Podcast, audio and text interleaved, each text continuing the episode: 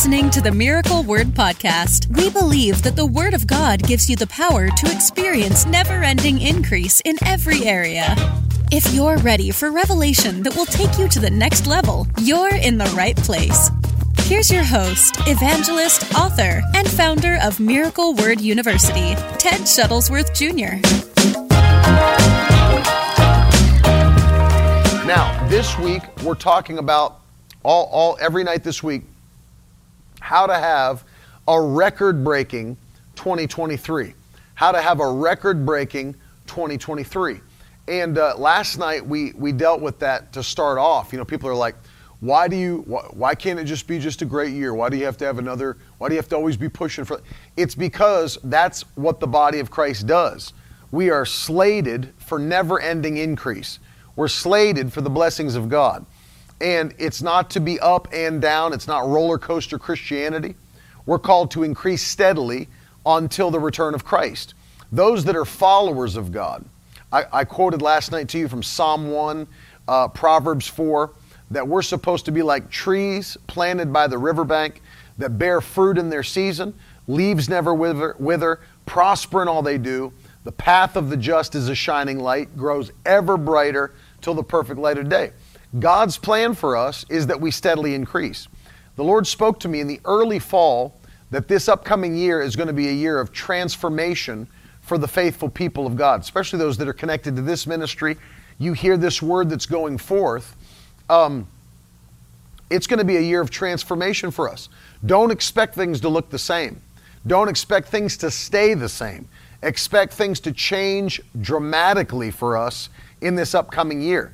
And of course, those of you that are watching know that, you know, we announced that we're launching Miracle Word Church in 2023. And so I know things are going to change for this ministry and go to another level, but for your family, for your ministry, for your business, for your life, expect things to change dramatically so that God gets all the glory. Expect things to go to another level very quickly.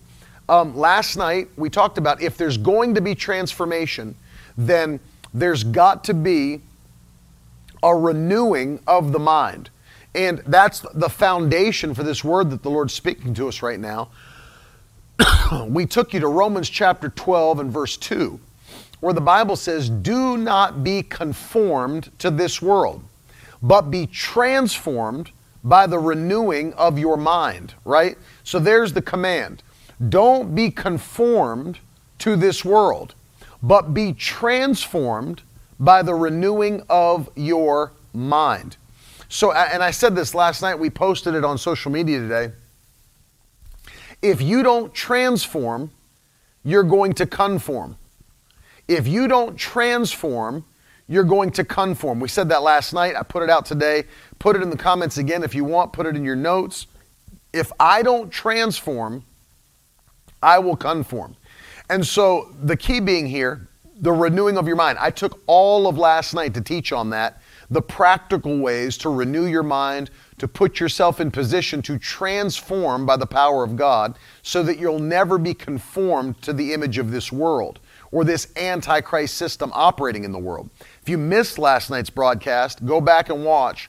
It will help you immensely. Tonight, we're talking about this. How do I move forward and see that kind of transformation in my life in this upcoming year? Again, it's not anything special about the year 2023. It's not that there's some uncovered thing that we found in the original language of the text that 2023, God prophesied 1,000 years ago is going to be. No, we're just setting our faith with the word I received from the Holy Spirit. We're setting our faith that it's going to be our year of transformation in Jesus' name. Things are going to transform for the better, supernaturally. But last night we dealt with the renewing of your mind being the foundational principle. Tonight I'm going to deal with part 2 of this. And then let me make a quick announcement.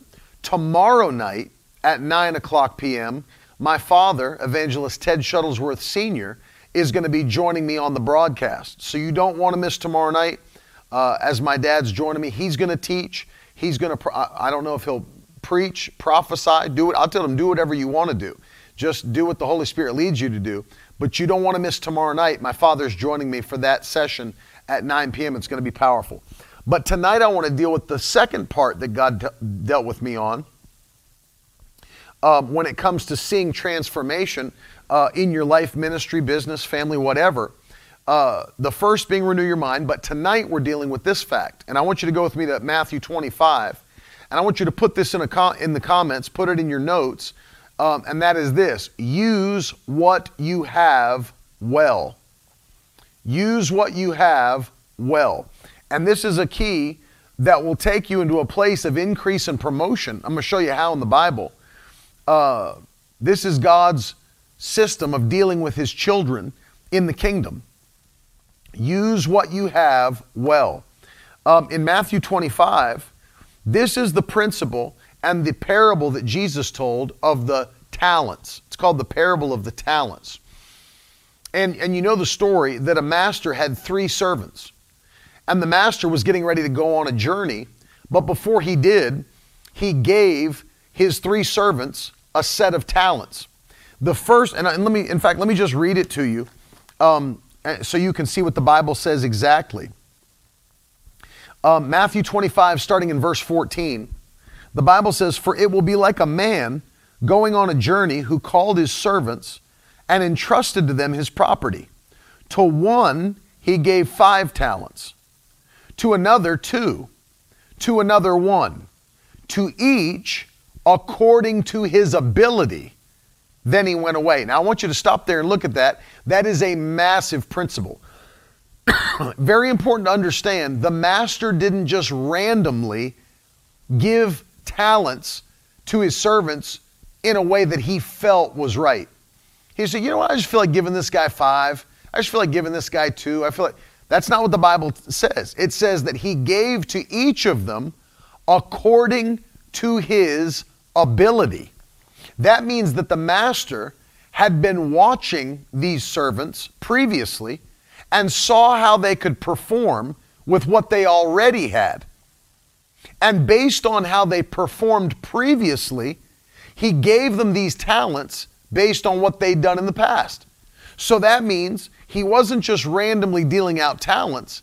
They were receiving what the master knew they could handle. They were receiving what the master knew they could handle. And so the Bible says, he who had received the 5 talents went at once, traded with them, and made 5 talents more. So also he who had the 2 talents made 2 talents more. But he who had received the 1 talent went and dug in the ground and hid his master's money. That's maintenance mode, by the way. Let me just point that out. That is maintenance mode. I'm just going to maintain what I have. I'm not going to increase. I'm not going to gain more. I'm not going to produce. I'm just going to maintain where I'm at. Maintain where I'm at. I want you to see something about that. The Bible says, hid his master's money. Verse 19. Now, after a long time, the master of those servants came and settled accounts with them. And he who had received the 5 talents came forward, bringing more, 5 talents more, saying, look what you delivered to me 5 talents. Here, I made 5 talents more.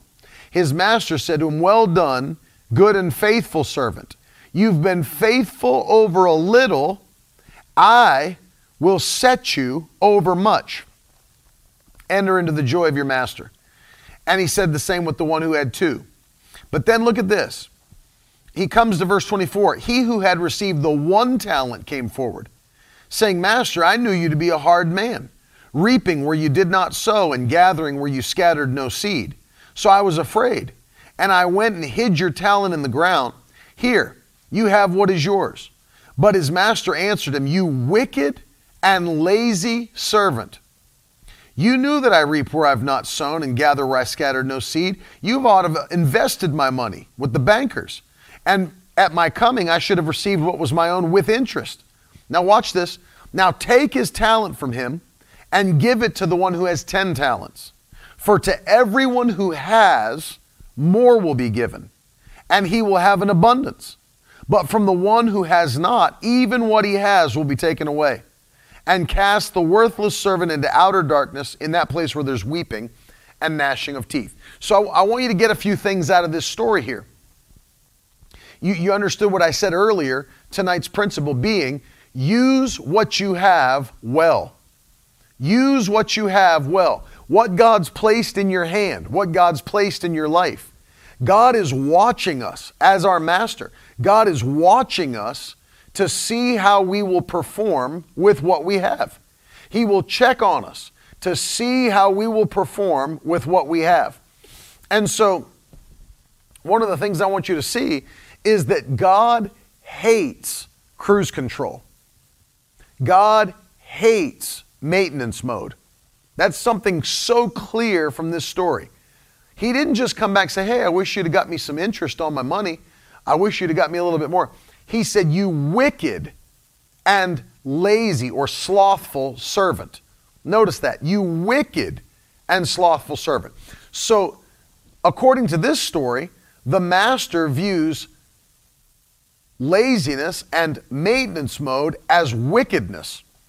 So the master views staying at the same place, maintaining, coasting, going through life on cruise control, looks at that as wicked.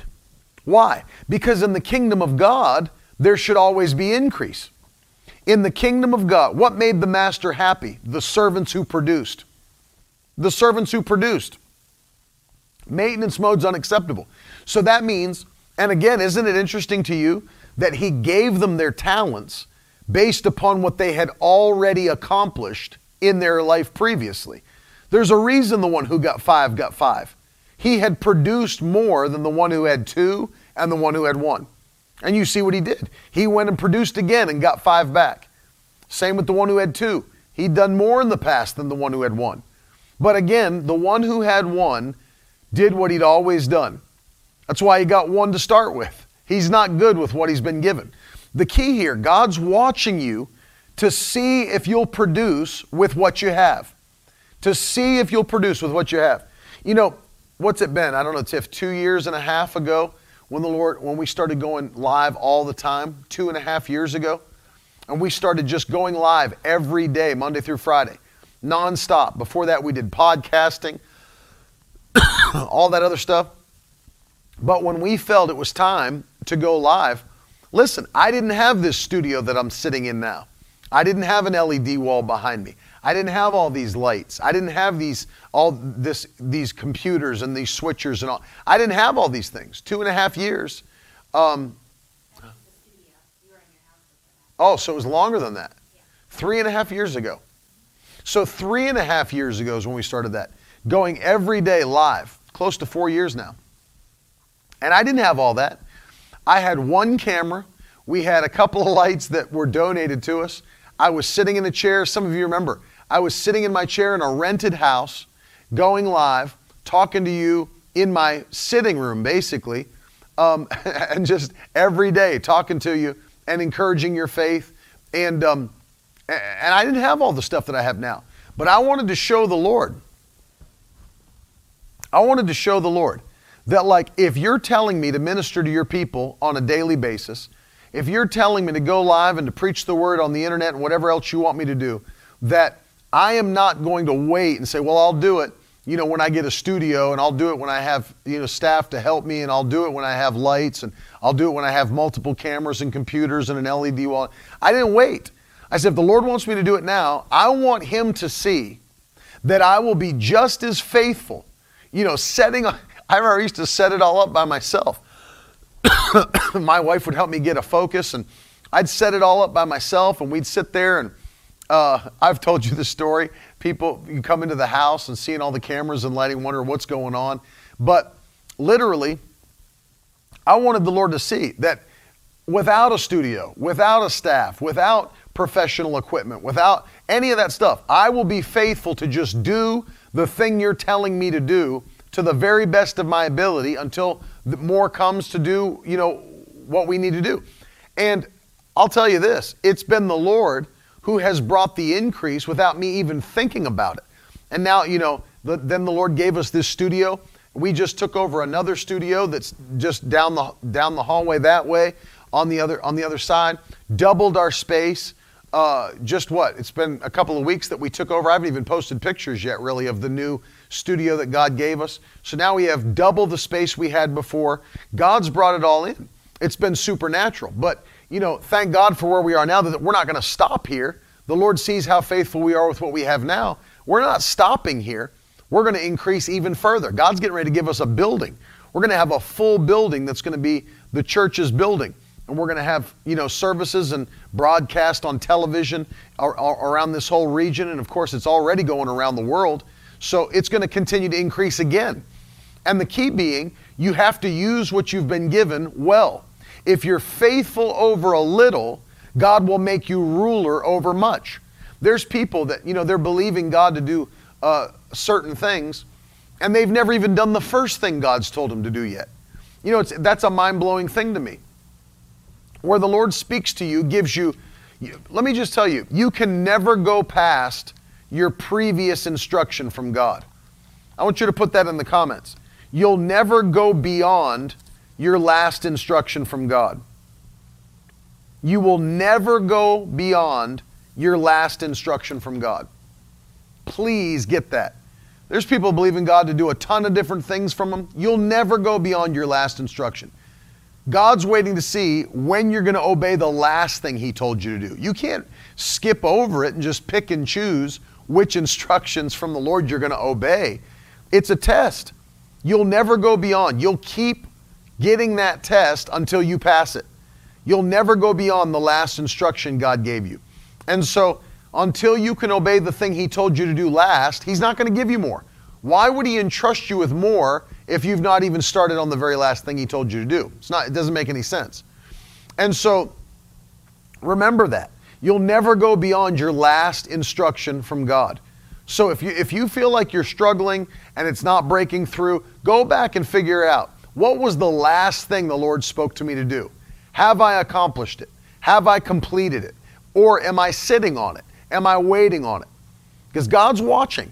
That principle's huge. If you're faithful over a little, I'll make you ruler over much. There's people believing that God's going to make them some crusade evangelist, that they're going to stand on platforms in other nations and preach to hundreds of thousands. They won't even talk to their next door neighbor about Jesus. So it's like, you think the Lord is going to open massive doors for you to go do things that you won't even do on a small scale? It's not going to happen. If you're faithful over little, He'll make you ruler over much.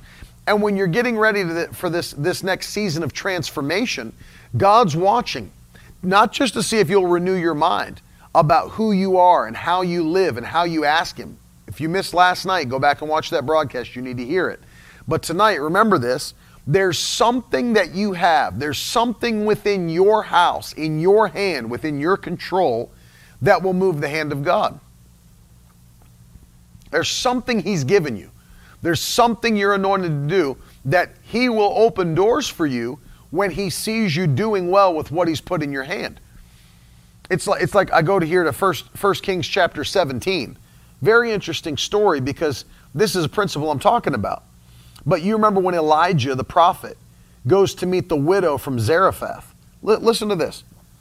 Then the word of the Lord came to him, Elijah, "Arise, go to Zarephath, which belongs to Sidon, and dwell there. Behold, I've commanded a widow there to feed you." So when Elijah showed up at the widow's house, she wasn't taken by surprise, because the Bible says God told Elijah, "I've already commanded a widow there to feed you." She already had a word from the Lord. It's not a surprise when the prophet shows up and says, "Hey, what are you doing?" "Making my last meal. Me and my son are going to eat it, and then we're going to die." She knew he was coming. God had already spoken to her, take care of the prophet when he comes, feed him when he comes, right? So it wasn't a surprise. He shows up, said, "Bring me a little water in a vessel that I may drink." He said, "And bring me some bread in your hand." She said, "As the Lord your God lives, I have nothing baked, only a handful of flour in a jar and a little oil in a jug." Watch this now. She said, get this phrase, "I have nothing except," you see that? "I have nothing except," I want you to put that phrase in the comments, because I'm going to talk about for a minute. "I have nothing except ... I have nothing except ...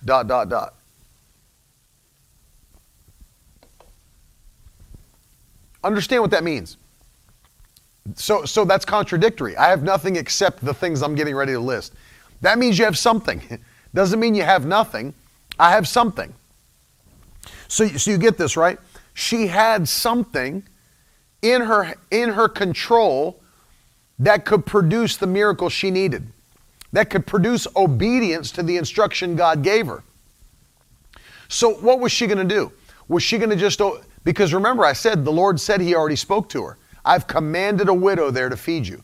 So what was she going to do? Hurry up and cook all the meal and her son eat it before the prophet got there so she didn't have to feed him? And then he shows up. There's something in your control that will bring your breakthrough. There's something God will put his finger on that'll bring your breakthrough. That's what was happening with her. I have nothing except what? Except a handful of flour in a jar and a little oil in a jug. Okay, well, that's something. So get to work with the something you do have, obey the instruction from God, and watch the breakthrough that comes. You do have something. Don't ever look at your life and say, well, I don't have anything. There's something in your control that will bring your breakthrough when obedience is attached to it. There's a gift that God's placed in you. There's a talent God's placed in you. There's a seed God's put in your hand. There's always something within your control that when you release it to God will bring a breakthrough. Always. And this is an extension of renewing your mind, like I talked about last night. It's just an extension of renewing your mind. So there's always something in your control that will bring about your breakthrough. Always. Always. Say, well, I don't even have a seed. No, the Bible said he gives seed to the sower. There's even seed in your hand. There's talent, there's gifts, there's abilities that he's placed in you. Don't ever say, I have nothing. I can't do anything. No, that's not your story. There's something in your control that will bring about your breakthrough. He told her, he said, bring me some first. And she obeyed that instruction. And when she obeyed that instruction, then the prophetic word was released to her. He said, and the jar of flour shall not be spent, and the jug of oil shall not be empty until the day the Lord sends rain upon the earth. And she went and did as Elijah said, and she and he and her household ate for many days. Glory to God. And the jar of flour was not spent, neither did the jug of oil become empty, according to the word of the Lord that was spoken by Elijah. There was something in her hand. There was something in her house that brought the breakthrough she needed for the rest of the time. Not just enough for her, not just enough for her son, but also enough for the prophet. She was getting ready to eat and die. But then the prophetic word kicked in, her obedience kicked in, and that meant that there was enough for her son, and guess what? Overflow for the prophet too. And they ate for many days. Many days. Let me show you another one, because I want you to see what the prophet Elisha says to this woman. Because here's a woman who really needs a miracle. She needs a breakthrough. 2 Kings chapter 4. And her sons are getting ready to be taken away as slaves. Her husband's dead. She's in debt. Her sons are getting ready to be taken as slaves to pay off the debt. And Elisha asks her this question in 2 Kings 4 and verse 2. Elisha said to her, what shall I do for you? He said, tell me, what do you have in your house? Same thing as 1 Kings 17. Different prophet, different woman, same question. What do you have? What do you have? He said, what shall I do for you? Tell me, what do you have in your house? And she said, I have nothing except, same answer. Isn't that wild? Same answer. I've got nothing except this jar of oil. I've got nothing except, you have something. That's the answer. I've got the jar of oil. I've got the barrel of meal and the jar of oil. I've got something. Here's an encouraging word for those of you that are watching me, whether live or on the replay. Don't ever belittle the thing that God's put in your hand and in your house. Don't ever look at it and say, it's not enough. It's nothing. You know, I'll rebuke people for that.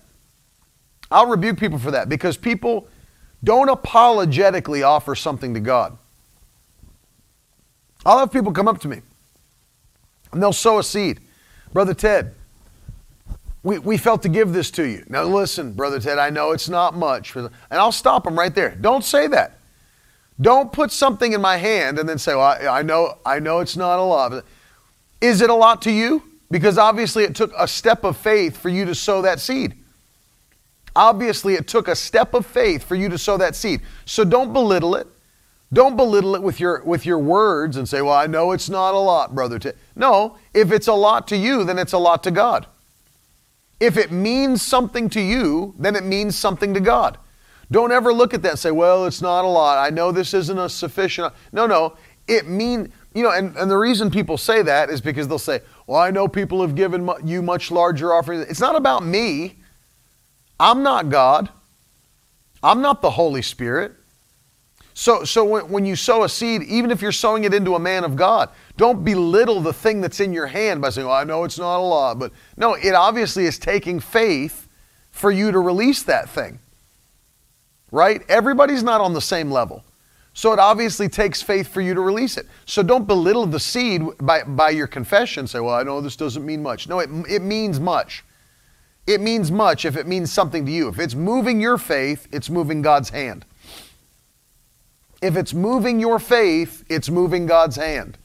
If it's moving your faith, you could say that about both of these widows. Well, they didn't have a lot. That's just a little jar of oil. That's just a little meal. I know the other woman didn't have much. It was just a little flask of oil. No, it was all they had left. So it doesn't matter that you could compare them to kings and say, well, look how much they have. They have whole stockrooms filled with meal and meat, and they have grain, and they have, it doesn't matter. It doesn't matter. You can't compare to someone else and say, well, I know it's not. No, to you it is. To you it is. So if it is to you, and if it takes faith for you to do that thing and release that thing, then it means something to God. It means something to God. Don't ever apologize for an offering of faith. Amen.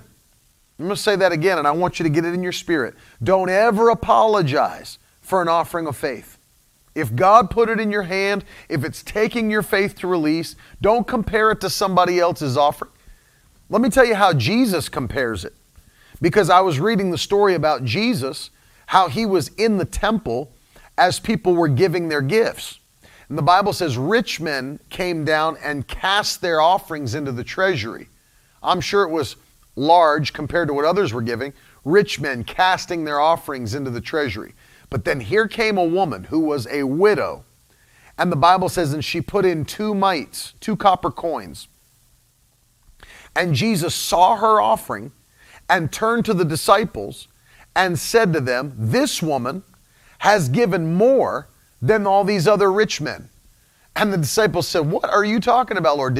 Have you not seen what they've been giving? And he said, yes, but you don't understand. They gave from their abundance, but she gave all she had. What was he watching? He didn't compare the total values. He was comparing the relational values, the ratios, right? I always explain it to people like this. That's right. That's right, Timothy. You remember that I've used this before if you've been in a live service. If there are 2 people sitting in a church service next to each other and they both give an offering of $1,000, does God view both of those offerings the same way? Well, it depends. What if the first person who gave $1,000 has $1.4 million in the bank and the other person who gave $1,000 has $1,700 in the bank? I can guarantee you, based on that story that Jesus told, that story from Jesus' life, that God does not view those offerings the same, because the person who has $1.4 million in the bank doesn't even feel that offering when it leaves their hand. It means nothing to them. $1,000 does not shake the life of a multimillionaire. But when somebody only has $1,700 to their name and they sow $1,000 to God, you better believe God views that offering differently. When you give over half of your net worth to the kingdom of God, God views that much differently. That's the same thing happening in this story here in the Bible. Rich men casting what seemed to be large offerings into the treasury, but the Lord knows they have much, much more, and it didn't take any faith for them to give it. And then here comes a woman who gives what looks like a small offering, but to her it's massive because it's all she has to her name. And so what does that mean? God is viewing you. He's watching you to see what you will do with what you've been given. What you will do with what you've been given. And there's people God's ready to promote, and there's people that they've not done well with what they've been given.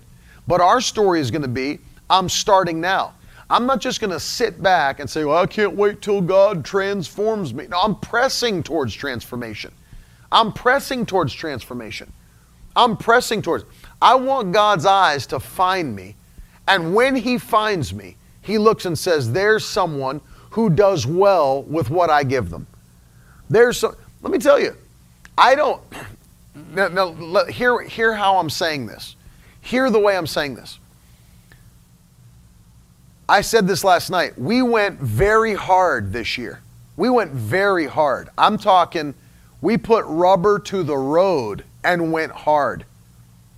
41 weeks, 34 cities, 190 revival services. That is running hard, running very, very hard. That means that more than once every other night we were in church for the whole year. More than once every other night. And, you know, I'll tell you something. I don't have to go that hard. You know, I don't have to do that much. And this is the trap people fall into. Like, I don't have to travel for 41 weeks. I don't have to do 34 cities. I don't have to do 190 services in a year. I'm compelled to, but I don't have to. I don't have to do it to survive. I don't have to do it to pay my staff. I don't have to do it to keep the ministry afloat. So it's not like I'm looking at it from a career perspective. It's like, we got to get more meetings on the book. I don't have to do that. So understand where people fall short is when they get to the place, and my cousin and I have talked about this, my wife and I have talked about this, in the ministry realm, like what I'm in, pastors, evangelists, teachers, prophets, apostles, whatever. There are people that will get to the place where they figure out what it takes to do just enough so that they can be comfortable. And then that's what they do. They do enough to pay their bills. They do enough to go on a couple vacations a year. And then they clock in and clock out, and they do just enough to be comfortable and to have a living, right? And what ends up happening there is that God looks at them, putting it into cruise control, and says, oh, they don't feel like they need to produce the way I've called them to produce. They don't feel like they need to bring fruit about the way I've asked them to. Their heart's not in it anymore. They don't care. They're in it for the comfort, enough to bring me comfort, enough to bring me enough income that I can just be comfortable in life, take care of my family, go on some nice vacations, buy nice things. Let me tell you, that is not in any way I'd hang it up. I would just hang it up and say, if that's what life's going to look like, I'll go do something else. This is not a career, it's a calling. And God's eyes are on you. Can I teach you a principle that'll keep you in a place of urgency with what God's called you to do? I know you hear a lot of preaching like God's watching you to see how you'll respond in times of attack. God's watching to see how you'll respond when you get a bad report. Will you walk by faith? Whose report are you going to believe? And that's true. God is watching you to see how you're going to respond when you're attacked and when there's a bad report and all those things. But can I give you the other side of that coin too? God is also watching to see how you'll respond when everything's going great. When everything's you're not in need of a breakthrough. You're not waiting for this. You have this emergency bill that needs to be paid. You just got an emergency bad report from the doctor. You need 19 million people praying on a prayer chain. Everything's smooth. Bills are paid. Money in the bank. Have more than enough. You can be a blessing to others. God's also watching you to see how you're going to respond when everything's going great. He's looking for people that will continue to press in and be urgent. You know, my cousin and I, if you missed our live stream today that we did this morning at 10:30 a.m., you can go watch the replay. But one of the things we were talking about, you know, every year I've been in the ministry has been better than the last year by every metric, this year included. You know, I told you there was a year recently, I think it was 2021, when we filed taxes, our accountant thought we made a mistake. They're like, are you telling me that in the year 2020, your ministry more than doubled? It's like, yes, that's what we're telling you. That in the year 2020, when everybody else was looking like it was time to shut down, we more than doubled in that year. Then in 2021, we did more. Then in this year, we did even more, gave more, did more. I mean, everything was more. And as I look at that, you know, we're doing the best we've ever done by far. My cousin was saying that today, best they've ever done by far. But when you get to that place of comfort, it's easy for some people to be like, you know, we don't really need to fast this year. We don't really need to press in, and we're not believing for any miracles. We can let's continue to read the word and continue to pray. And the stuff you used to do before when you're believing God for breakthrough and building, if you stop that stuff, if you stop doing those things now that you're blessed, that's really an act of pride of saying like, you know what, now God, we don't need you to break us through like we used to. Everything's smooth, everything's good. We're just going to coast through our Christian lives.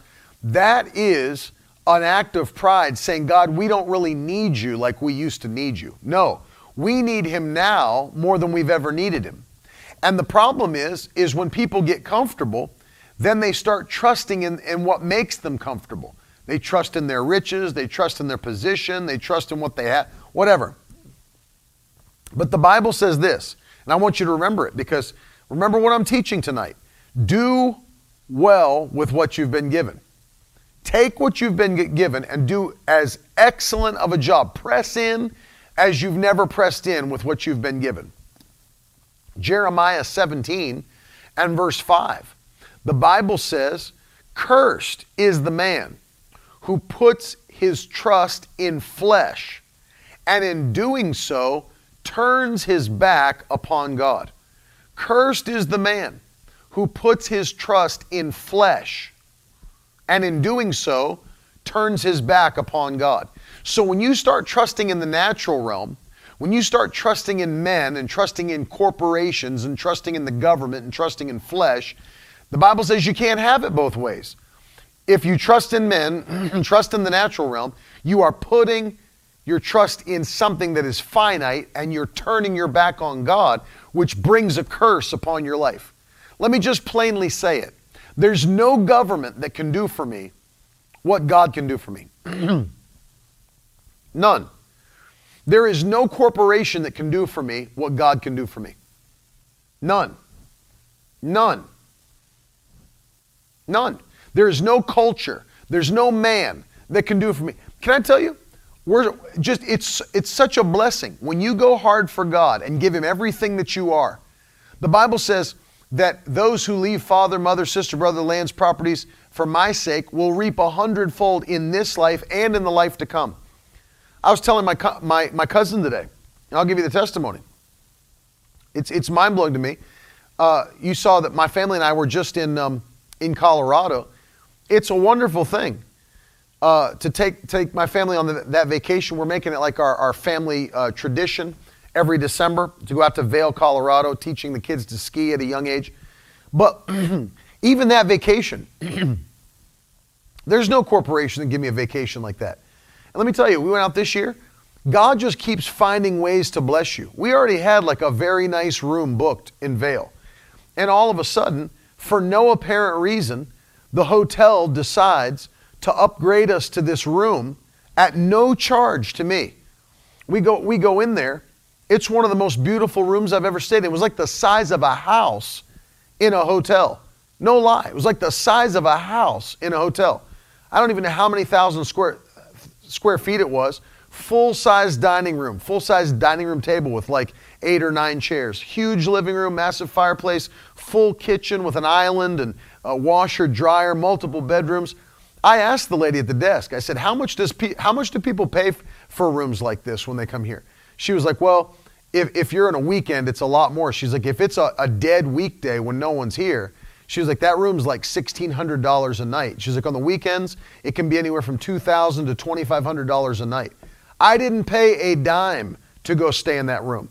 But let me tell you something. The Lord's watching you, and the Lord sees. You know, I've got a nice house here in Florida. I'm never at it, but I have one. It's here in Florida.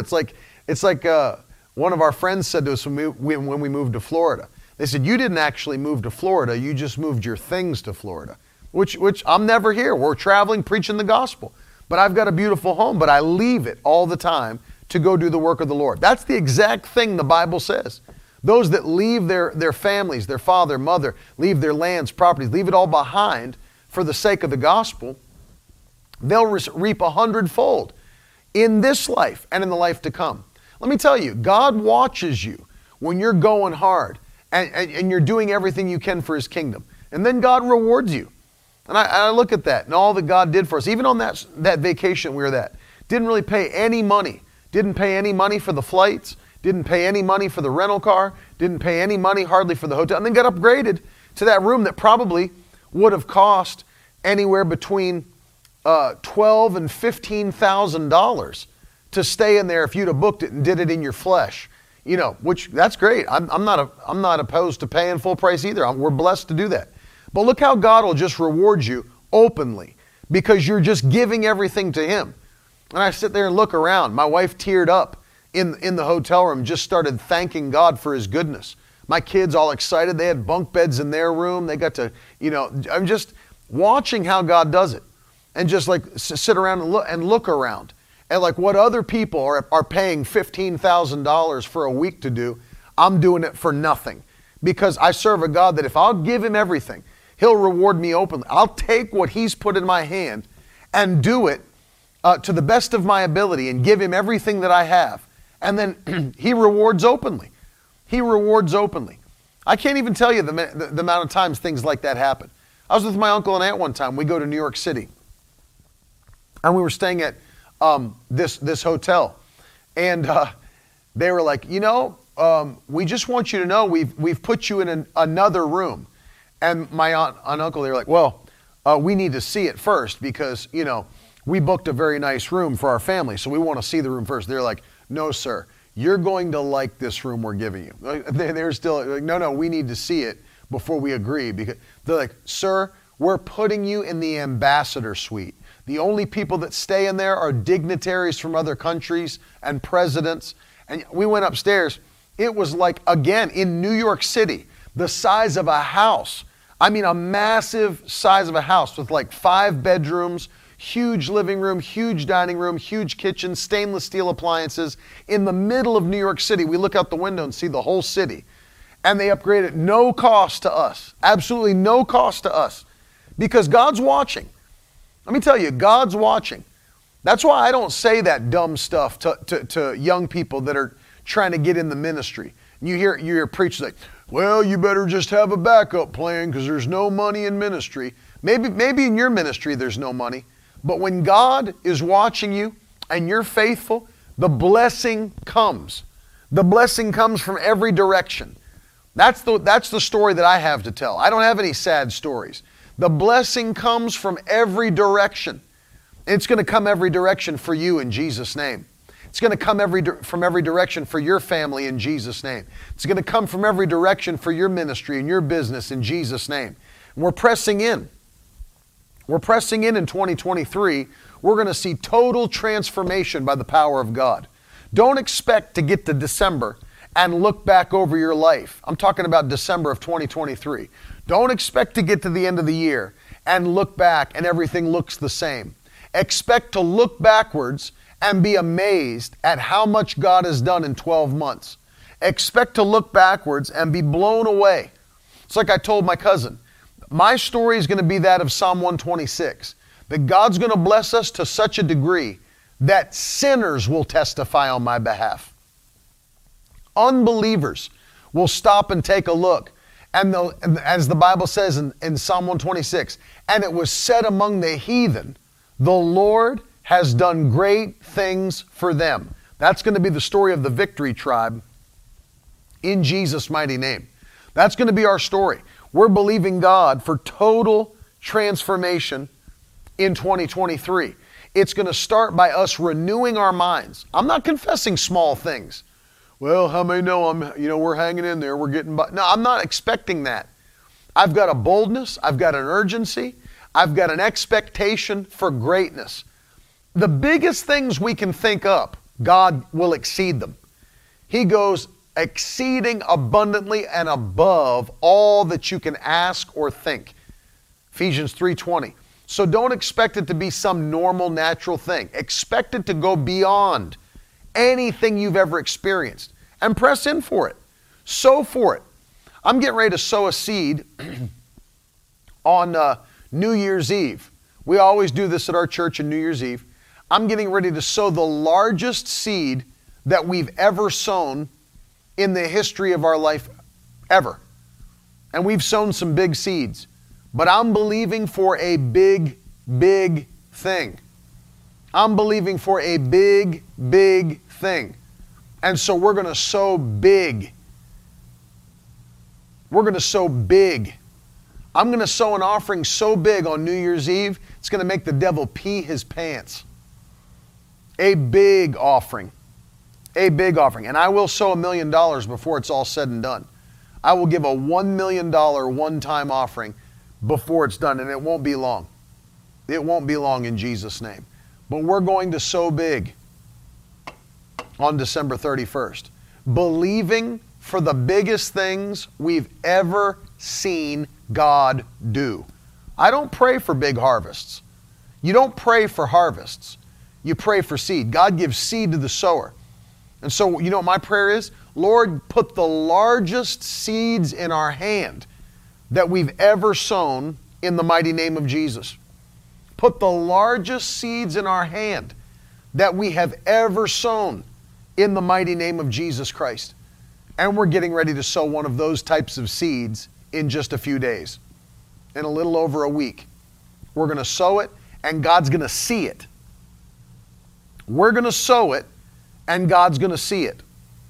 And I'm telling you, and I hope I know Carolyn's still watching, it's going to kickstart something for our church that is going to be supernatural only.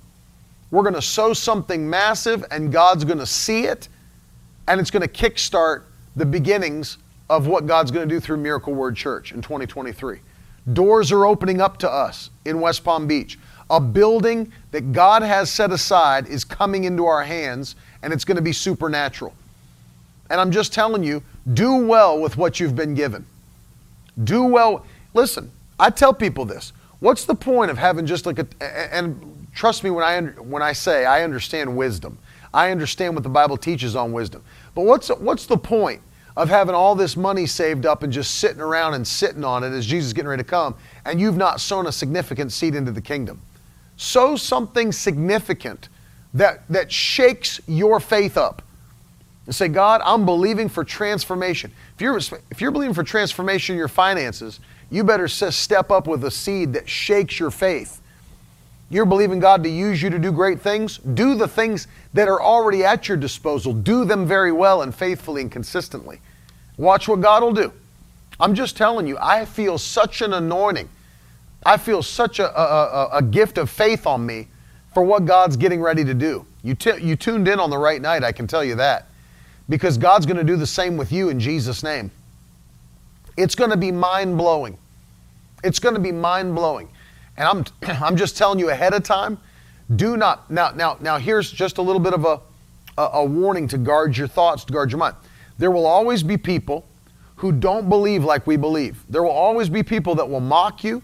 There will always be people that'll be naysayers that tell you, don't get your hopes up and, oh, I'd hate to see you. Don't listen to that nonsense. Put your blinders on and do what the Lord's told you to do. Do what the Lord's told you to do. Don't listen to the nonsense.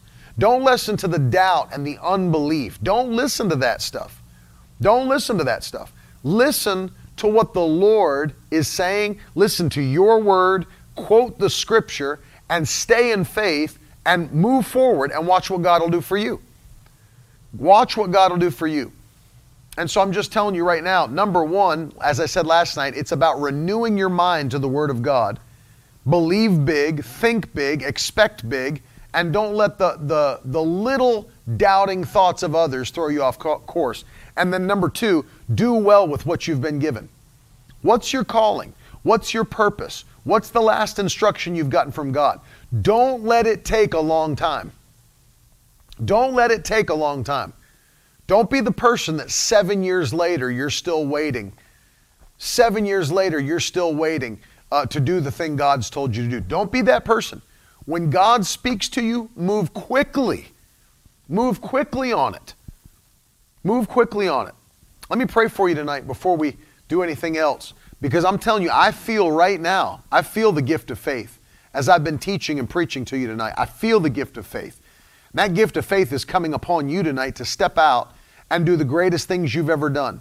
To do the things God's called you to do. And watch for the increase. Watch for the increase to come. Father, I pray for your people tonight. I know every one of them has an anointing and a specific purpose given by your Spirit to their life, to their ministry, to their family, their business. And so, Lord, tonight I ask you, put a fresh faith in their heart to step out and to accomplish what you've called them to do. We thank you that this upcoming year is a year of transformation for your people. We expect quick promotion. We expect quick turnarounds. We expect quick production. We expect quick harvests in Jesus' name. Lord, we ask you now, put the largest seeds in our hands that we've ever sown in the mighty name that's above every name, Jesus. Your word declares you give seed to the sower and bread to the eater.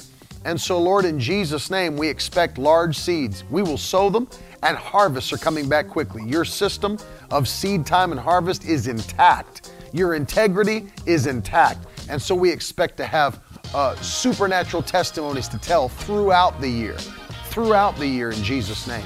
We thank you for that. We give you praise for it and glory in Jesus' name. Amen.